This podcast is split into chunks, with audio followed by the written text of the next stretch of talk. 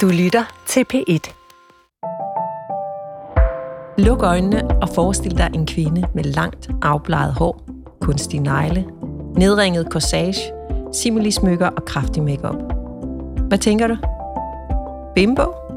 At det er for meget og for unaturligt? At hun sætter sig selv i en sårbar position? Hvis du spørger kvinden selv, vil hun nok sige, at dit syn på hende er kulturelt betinget.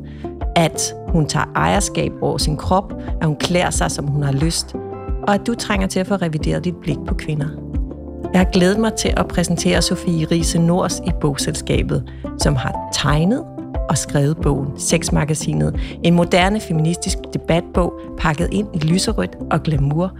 Velkommen, Sofie Riese Nors. Mange tak. Det er ikke en fin intro. Nå, det glæder mig. Men jeg vil virkelig gerne, at vores lyttere øh, bevarer et åbent sind over for det, vi nu skal tale om. Ja. Men det bliver jo svært nu, når du har beskrevet, beskrevet mig på den måde, du har. For nogen, måske.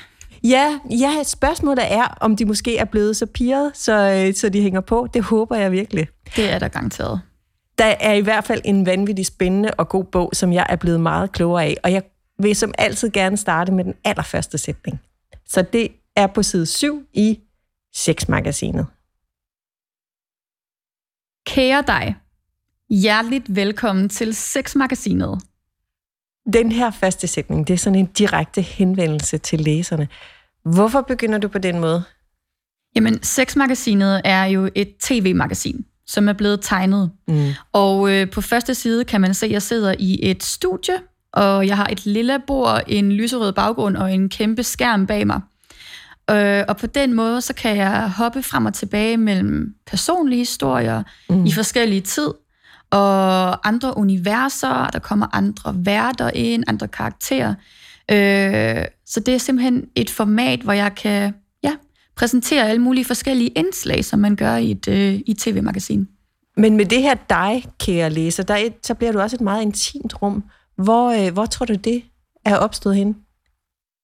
Jamen, øh, jeg har jo rigtig, rigtig lang tid vendet mig til at have den her direkte interaktion og direkte kontakt med andre, når jeg formidler, fordi jeg har en Instagram-profil, som hedder Vagina Pineapple.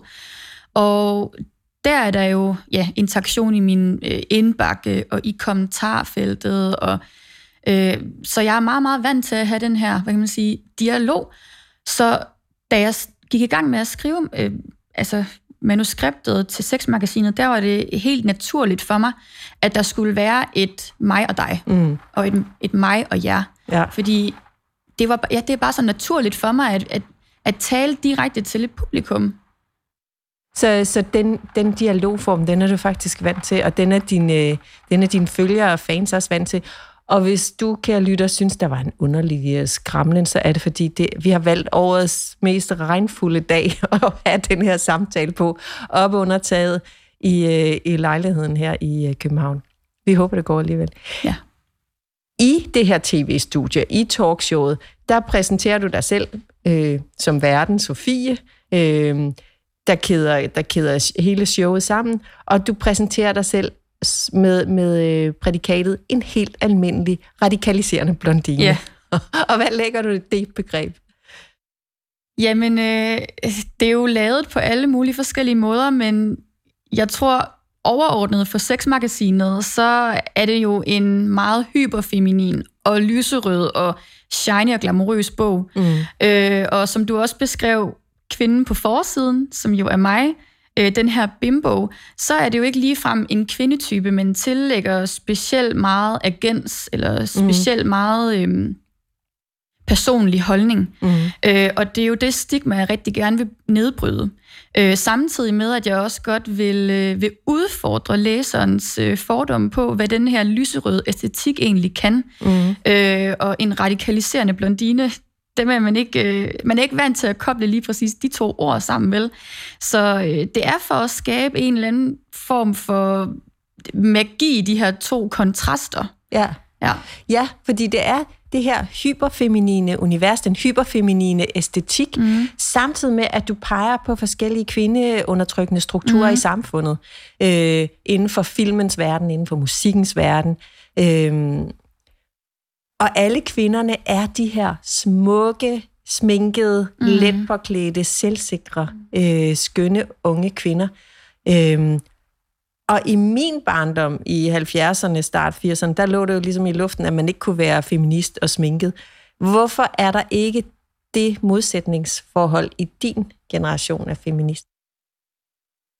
Ja, altså for det første så er vi jo vokset op i en helt anden kontekst, kan man sige. Altså da jeg var barn, der så jeg Boogie-listen, og jeg fik en Britney Spears øh, Greatest Hits CD, og øh, i klubben, der hørte vi Pussycat Dolls, og øh, Paris Hilton var kæmpestor, da jeg var lille, ikke? Så alle de her øh, kvinder, som jeg voksede op med, og jeg synes var vildt seje, de var meget seksuelle. Mm. Øhm, og da jeg var lille, der havde jeg jo ikke alle de her, altså det her, hvad kan man sige, bias, eller jeg havde ikke den her, øh, alle de her sociale koder, øh, som jeg kunne dømme deres mm. kroppe eller deres sådan, seksualitet på. Så jeg tolkede det jo egentlig bare meget bogstaveligt. Jeg tænkte, wow, Pussycat Dolls og Nicole Scherzinger hun er bare en kvinde, der har styr på sit shit, ikke? Øh, og vil gerne ligne dem, og, og, og, og så det jo som, som noget vildt empowering. De, de var bare i kontrol over dem selv, ikke? Ja. Øhm, og i, jeg tror, det var 4. eller 5. klasse, der optrådte mig og pigerne fra klassen med My Humps øh, af Black Eyed Peas foran hele mellemtrinnet. Vi havde lært sådan, lært sådan en koreografi, og så stod vi der, my humps, my humps, my humps, my humps. Og vi synes jo bare, at vi var vildt seje, ikke? Øh, så man kan sige, vi, vi har haft en lidt anden kontekst af sådan den identitet ud fra, mm. hvor det ikke nødvendigvis har været undertrykkende at performe den her, øh, den her sådan, altså, kvindelige seksualitet, mm. øh, men der har ligget noget styrke i det. Og I har fået lov til at, at, at lege i det her univers, og at dyrke det univers, uden at I er blevet, uden det er blevet påpeget for jer, at det har været noget forkert eller for seksualiseret? Nej, altså til en, til en vis grad, fordi man kan sige, sådan op igennem min barndom, der har der været sådan en ongoing, øh, hvad kan man sige, øh, der har været den her øh, naturlige interesse for det, for det hyperfeminine, og den her sådan, det her seksualiserede kvindeunivers, som har været sjovt at lege med, men så har der også hele tiden været den her kommentar fra voksne, om at øh, blandt andet øh, blandt andet Bratz, som også var en dukke, som jeg legede med i en kort ja, periode, da jeg var lille. Som er, altså, som er nogen, der har enormt store hoveder, masser af makeup, flotte kurver, meget lange ben og, og stiletter de, og De er helt ude af proportioner, de ja. her dukker. Ja. Det er de virkelig. Og, men, men, men det, som ligesom er Brad's brand, det er jo, de har passion for fashion. Ja. Så det var sådan ligesom hoved... Øh, altså omdrejningspunktet for Brads univers, det var det her med, at de, at øh, de havde god stil, og ja. de var veninder, og de dyrkede ja. det her meget sådan piget univers. Men, øh, men i bogen, der, øh, der har jeg så ligesom visualiseret denne her, øh, den her modstand øh, igennem den her kvinde, som på et tidspunkt i bogen konfronterer min, min mor og siger, at, at uh, Brads, de er nogle dårlige forbilleder for små piger som mig. Mm. Fordi hvis vi gerne vil lære kvinder, at de kan blive lige, hvad de vil, så bliver vi nødt til at opdrage dem maskulint, for mm. at vi kan konkurrere med mænd. Øh, og det repræsenterer jo også sådan en lidt... Øh, ja, i virkeligheden sådan en lidt, en lidt 70'er feministisk tilgang til, hvad vil det sige at være en frigjort kvinde? Og på det tidspunkt, der betød det jo, at man kunne gøre alt det, som mænd gjorde. Mm. At være en frigjort kvinde i, i 70'erne, øh, i sådan, altså rødstrømpe generationen, det var at tage afstand fra alt det her feminine og klassisk kvindelige. Og, og i den proces, så endte det, alt det klassisk feminine også med at blive gjort til noget, der var undertrykkende og antifeministisk. Og så blev det ekskluderet fra den feministiske kamp. Og og jeg er jo en del af den her fjerde bølge feminisme, som blev introduceret for danskerne for 4-5 år siden mm. nu. Øhm, og vi prøver at inkludere de her klassiske kvindelige og klassisk feminine øh, roller i vores feminisme. Mm. Øh, og, og, og sætte dem ind i en feministisk kontekst. Øh, fordi i virkeligheden, så altså det, det kan jo ikke nytte noget, at at vi har en kvindelig statsminister, hvis hun i virkeligheden bare øh, efterligner, hvad kan man sige, mandlig adfærd og, mm. og mandlig udseende, altså har altså ja. i jakkesæt og så videre, så længe at man stadig ser ned på kvinder, som er feminine, mm. eller sexarbejdere, der sælger sex af den ene eller den anden grund, bliver spyttet efter på gaden. Altså, der er stadig øh, et hierarki i, hvordan man er kvinde, mm. og øverst i det hierarki, der er de maskuline kvinder, og nederst i hierarkiet er de feminine kvinder. Så det at være en succesfuld kvinde handler ikke bare om, at man har lært at navigere i det der maskuline univers, mm. men at man faktisk tager udgangspunkt i nogle kvindelige værdier, og at de kvindelige værdier har lige så meget værdi som de maskuline. Ja, altså det er jo det, det er jo min øh, ideologi, øh, men det er jo ikke nødvendigvis sådan, samfundet er indstillet over for kvinder i øjeblikket, mm. fordi der er det jo netop maskulin, eller mere eller mindre maskuline kvinder, som får succes, og som bliver set som, som stærke mm. og selvstændige. Øh, et meget øh, sådan øh, recent eksempel, det er jo Pernille Vermund, Øh, ikke at jeg på nogen måde identificerer mig med Pernille Vermund, men øh, hun fik jo virkelig høvl for at have en rød kjole på. Mm. Altså, altså i den der berlinske artikel. Og det, altså, kom on. Ja. Ikke? Hvorfor er det kun kvinder, der har jakkesæt på, har en kort frisyr, der må tale politik? Mm. Og lige... så at det, at hun lå i vandet. Jamen, øh... det er øh. lige så snart, at det bliver tydeligt, at det er en kvinde. Ja. Og at, så kan man ikke tage, tage, tage en alvorligt. Det er lige så snart, at man fremhæver sin femininitet, og man fremhæver sin kvindelighed, kvindelighed så stikker man uden for det her, øh, for det her område, som, som hedder magt og, og, og, og politik ja. og selvstændighed også. Vi er så hurtige til at demonisere kvinder, som, som i vores øjne er seksuelle, mm. øh, og altså personligt så synes jeg, at det er et stretch at sige, at man er seksuel, bare fordi man ligger i vandkanten i en rød kjole. Altså, der skal man meget, meget længere ud for mit vedkommende. Hvis hun havde stået i, øh, altså sådan i blondet lingerie, okay, så kunne man godt begynde at mm. læse noget seksuelt ind i det, men øh, altså, det er jo bare alene det, at hun har store bryster. Mm. Så ser man noget seksuelt i ja. hende. Og det er jo bare fordi, at man ikke, altså i, i vores kultur, der kan vi ikke rigtig separere krop fra sind, mm. når det gælder kvinder. Det er simpelthen to uadskillige øh, ting i vores kultur, fordi vi kan ikke rumme, eller vores kultur kan ikke rumme kvinder, som både har en krop og kan tænke. Mm. Eller kvinder, som både er smukke og sjove. Altså, det, der er sådan et, øh, der er stadig sådan meget, meget begrænset øh, øh, identitet, øh, du kan have som kvinde. Du kan ikke være både og. Du kan kun være det ene. I din bog, der, øh, der har du et line-up af, af virkelige mennesker. Øh, der er Cardi B er, mm. er på besøg. Anne-Grethe Bjarup Ries er på besøg, skuespiller og forfatter. Øh, forfatteren Susanne Brygger optræder som øh, fe, øh, og så har vi også øh, en, en, en menneskeliggørelse af to Bratz-dukker, mm. Chloe og Sasha. Som, så der er, det er sådan et skønt kreativt... Øh, ja, nemlig mm. af alle mulige fantastiske mennesker. Der er også mænd, øh, som, øh, som sådan nogle store kulturpersonligheder... Øh, eller Lars von Trier, der får lov til at spille en rolle i den her bog. Det hele det tegnet af dig, og derudover så er der talebobler med tekst og tal, og der er en hel masse fakta, der dokumenterer uligheden mellem kønnene og mennesker i det hele taget i vores samfund.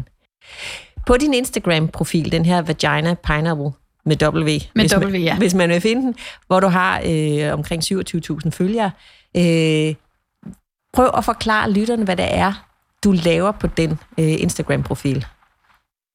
Ja, altså, der er jo to funktioner på Instagram. Det ene, det er, at man kan lave stories, og så kan man poste. Og på mine stories, der, øh, der deler jeg mine tanker om aktuelle nyheder og, øh, og mine refleksioner omkring ja, min krop og, og femininitet, altså også meget i samme boldgade som med sexmagasinet. Øh, og så poster jeg de her feministiske memes, mm. og en meme, det er et billede med, med tekst. Øh, jeg har så selv illustreret de her billeder, og jeg plejer at sige, at memesene, det er sådan min generations satiretegninger, mm. øh, fordi de er meget satiriske. Øh, og så har de sådan lidt skæv streg, som også lidt bliver brugt øh, i, i sexmagasinet, dog lidt mere cartoony. Men på min Instagram, der er den meget sådan skæv og lidt grov. Mm. Øhm, Hvem er dine følgere på Instagram? Altså lige siden jeg udgav sexmagasinet, og alle fik de her meget øh, nøgne pressebilleder at se, som jeg fik taget, så er min, øh, så er min mandlige følgerprocent gået op med 2%, så nu har jeg 14% følgere, eller 14% mandlige følgere, men ellers det er, er det altså kvinder. kvinder ja. ja. Og hvordan ser din ønskelæser af sexmagasinet ud? Jamen, jeg har egentlig ikke haft nogen særlig læser i øjet. Altså, først og fremmest, så har jeg jo skrevet den her bog til mig selv. Mm. Det, det har rigtig, rigtig meget været sådan en healing for mig, at, at kunne skrive om, om nogle af de oplevelser, jeg har haft i min barndom og i min sådan, pu, altså pubertet. Øh, så den er skrevet rigtig, rigtig meget altså inden fra mit hjerte til mig selv.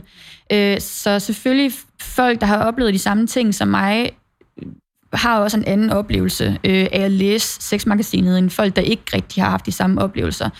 Men min redaktør, som er i 40'erne, en kvinde i 40'erne, hun var bare sådan, alle skal læse den her. Alle kvinder kan læse den, også mænd. Og hun, var sådan, hun havde bare lært så meget af den. Hun, skulle, hun, ville, hun ville anbefale den til alle. Så i virkeligheden, det har også sat sig lidt i mig, at alle skal kunne læse den her bog. Sofie Riese Nors, lad os lige fortælle lytterne lidt mere om dig.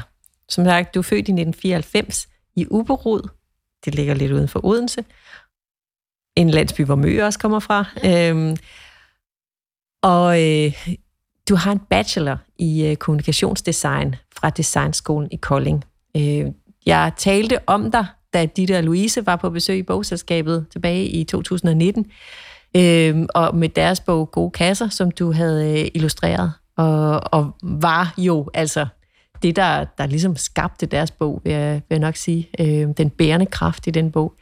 Øh, og så er du gæstelærer i tegning på forskellige højskoler, øh, for eksempel Krabbesholm Højskole. Lad os prøve at tale om et helt øh, konkret eksempel på det her med, at kvinder bliver seksualiseret i det offentlige rum. Øh, fordi jeg ved, at, øh, at det har du selv oplevet flere gange, men, men jeg kunne tænke mig at få dig til at fortælle om en oplevelse, du har haft en aften, hvor du var ude og løbe. Ja, det var, da jeg boede i Kolding.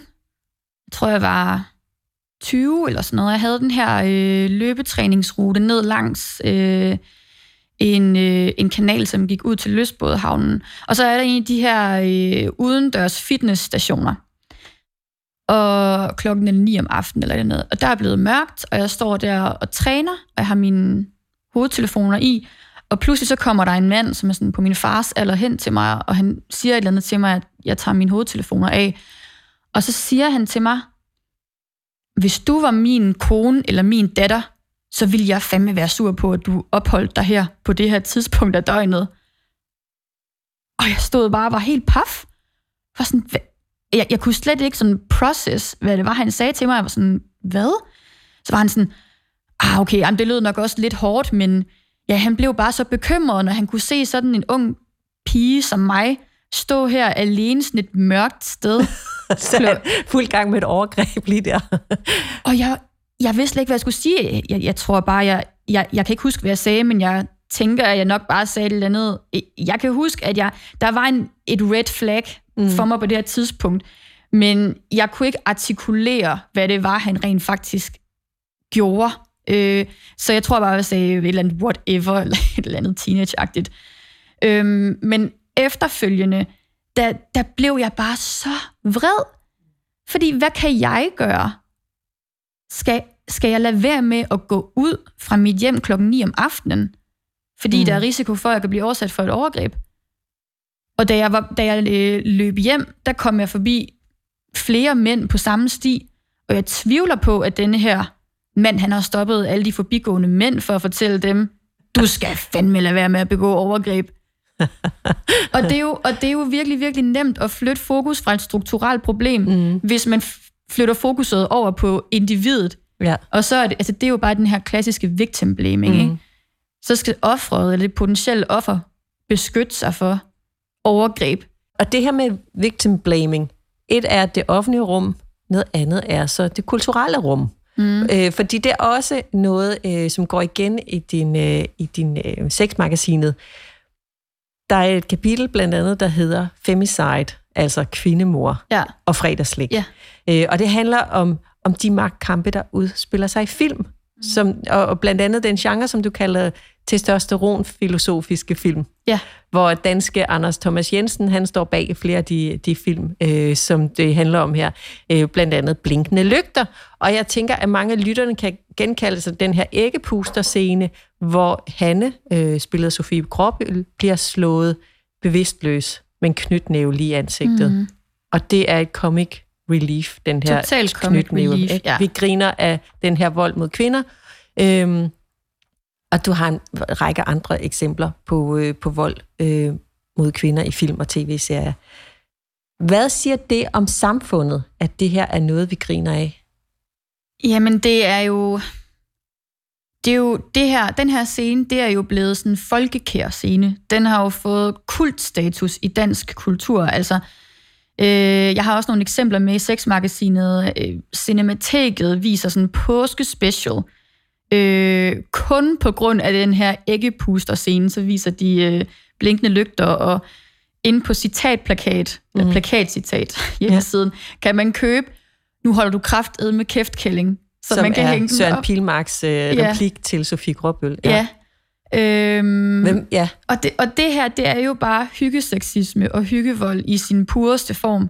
Øh, fordi vi kan jo alle sammen blive enige om, at den her hysteriske, dødirriterende kæreste, som kommer og ødelægger stemningen i, i den her øh, drengegruppe. Mm. Hun skal have en flad. Altså sådan, vi, vi kan alle sammen blive enige om, hun har fortjent det i det der øjeblik. Det er det, som scenen ligger op til. Mm. Det er, at hun skal straffes, og det er fortjent. Øhm, og, det lyder, og selv når jeg sidder og siger det nu, så lyder det jo helt ekstremt at, at kritisere, altså sådan at, at, at omtale ja. scenen på en måde, hvor hun bliver straffet for, øh, at, at eksistere, men det er jo, altså hvis man dykker helt ned i materien, så er det jo det, det handler om. Øhm, og, og jeg kan også, der er næsten præcis den samme scene i en anden skandinavisk film, som hedder Kraftidioten, øhm, hvor, hvor der også er en mand, der bare pander sin irriterende ekskæreste, øh, en, så hun bare går i gulvet, fordi hun er pisseirriterende og snakker om forældremyndighed. Ikke? Mm. Øhm, og, og det er også sådan en kæmpe comic relief øjeblik, hvor man er sådan, ah, nu fik hun endelig så den passet, mm. ikke? og nu, nu kunne han fandme få hende til at lukke munden. Øhm, og, og det er i virkeligheden sådan en meget skandinavisk måde at go about den der irriterende kvinde. Mm. Øh, vi har sådan underligt øh, humoristisk tilgang til øh, den her sådan vold mod mænds vold mod kvinder. Og jeg ved ikke, om det er fordi, at vi kan skjule os bag den her, ah, men vi elsker sort, hu eller sort humor, eller hvad det hedder, øh, dark humor øh, i Skandinavien. Men altså, hvis vi virkelig breaker det down, så er det jo bare en reducering og en, altså en, en, en latterliggørelse af et rigtigt problem, som er mænds vold mod kvinder, ikke? Øhm, og der er også, altså der er nogen, der synes, at jeg virkelig, virkelig presser citronen, når jeg siger, at det her det er, altså, det er en problematisk scene. Øhm, jeg synes, du ja. gør noget meget interessant. Du sætter det ind i en kontekst, hvor du har øh, sakset nogle citater fra et faktuelt interview, mm. som øh, er med castet mm. bag mange af de her Anders Thomas ja. Jensen-film, øh, hvor de også får sagt nogle, øh, nogle øh, dygtige sandheder om ja. øh, deres øh, relation. Ja. Vi skal lige tale om forsiden på sexmagasinet, fordi det er, jeg, øh, der er en øh, kvinde på forsiden. Det er dig i scenesat som bimbo med alle de attributter, som man nu kan, kan påklistre det, øh, den kliché.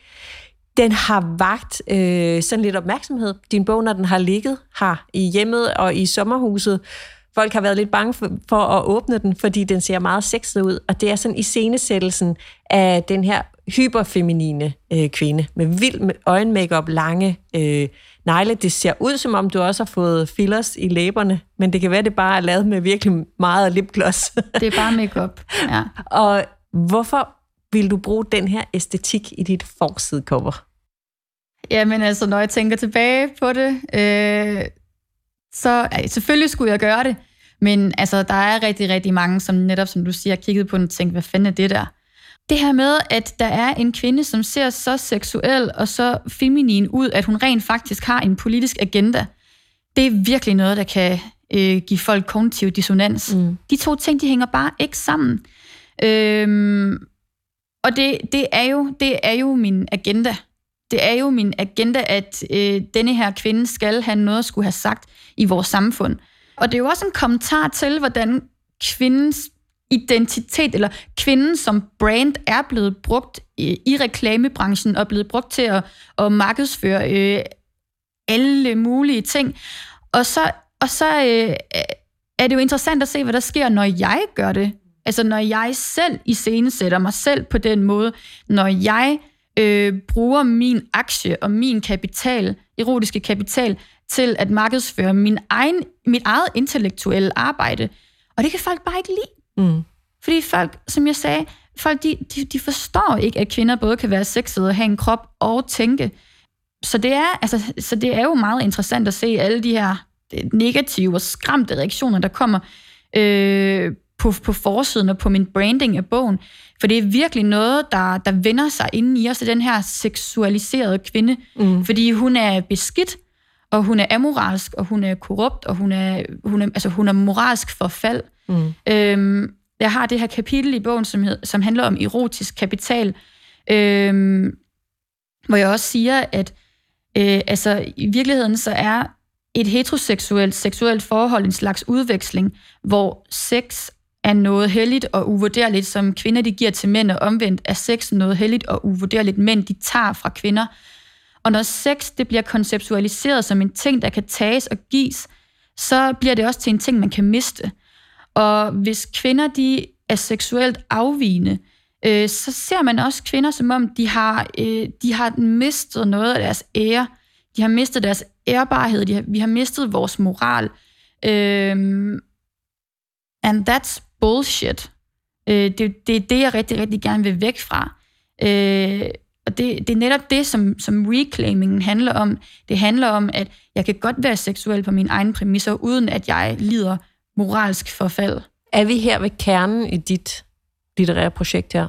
Ja, det, det er vi. Det er godt set, ja.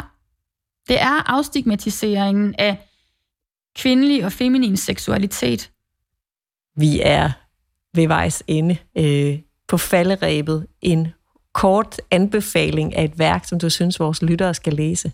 Ja, jeg har for nyligt læst Et åbent øjeblik, da mine mødre gjorde noget nyt, som er skrevet af Pernille Ibsen, som handler om, øh, om rødstrømpebevægelsens fødsel, kan man sige, og hele 70'er-bevægelsens øh, feminisme. Og, og, og det, som virkelig rørte mig, da jeg læste den her bog, det var, at, øh, at som, som Pernille Ibsen også selv bemærker i bogen, at det skulle være et socialt værk.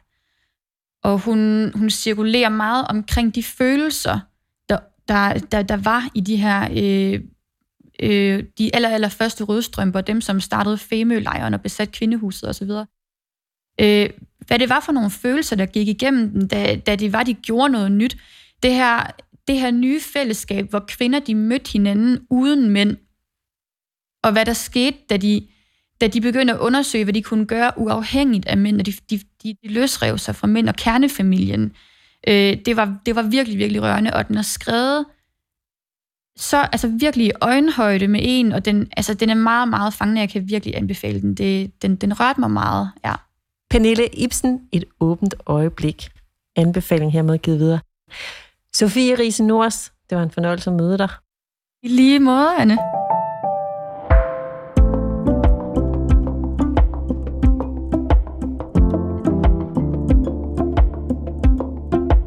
Jeg håber også, at bogselskabets lyttere tager godt imod os, selvom vi den her gang bevæger os i en subgenre.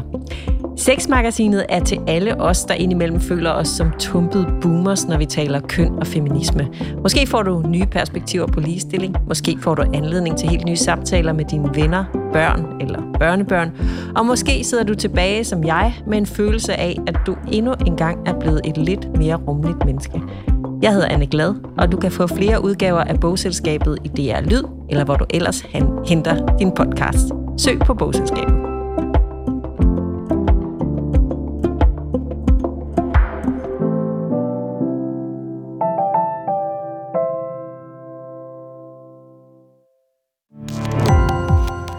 Gå på opdagelse i alle DR's podcast og radioprogrammer. I appen DR Lyd.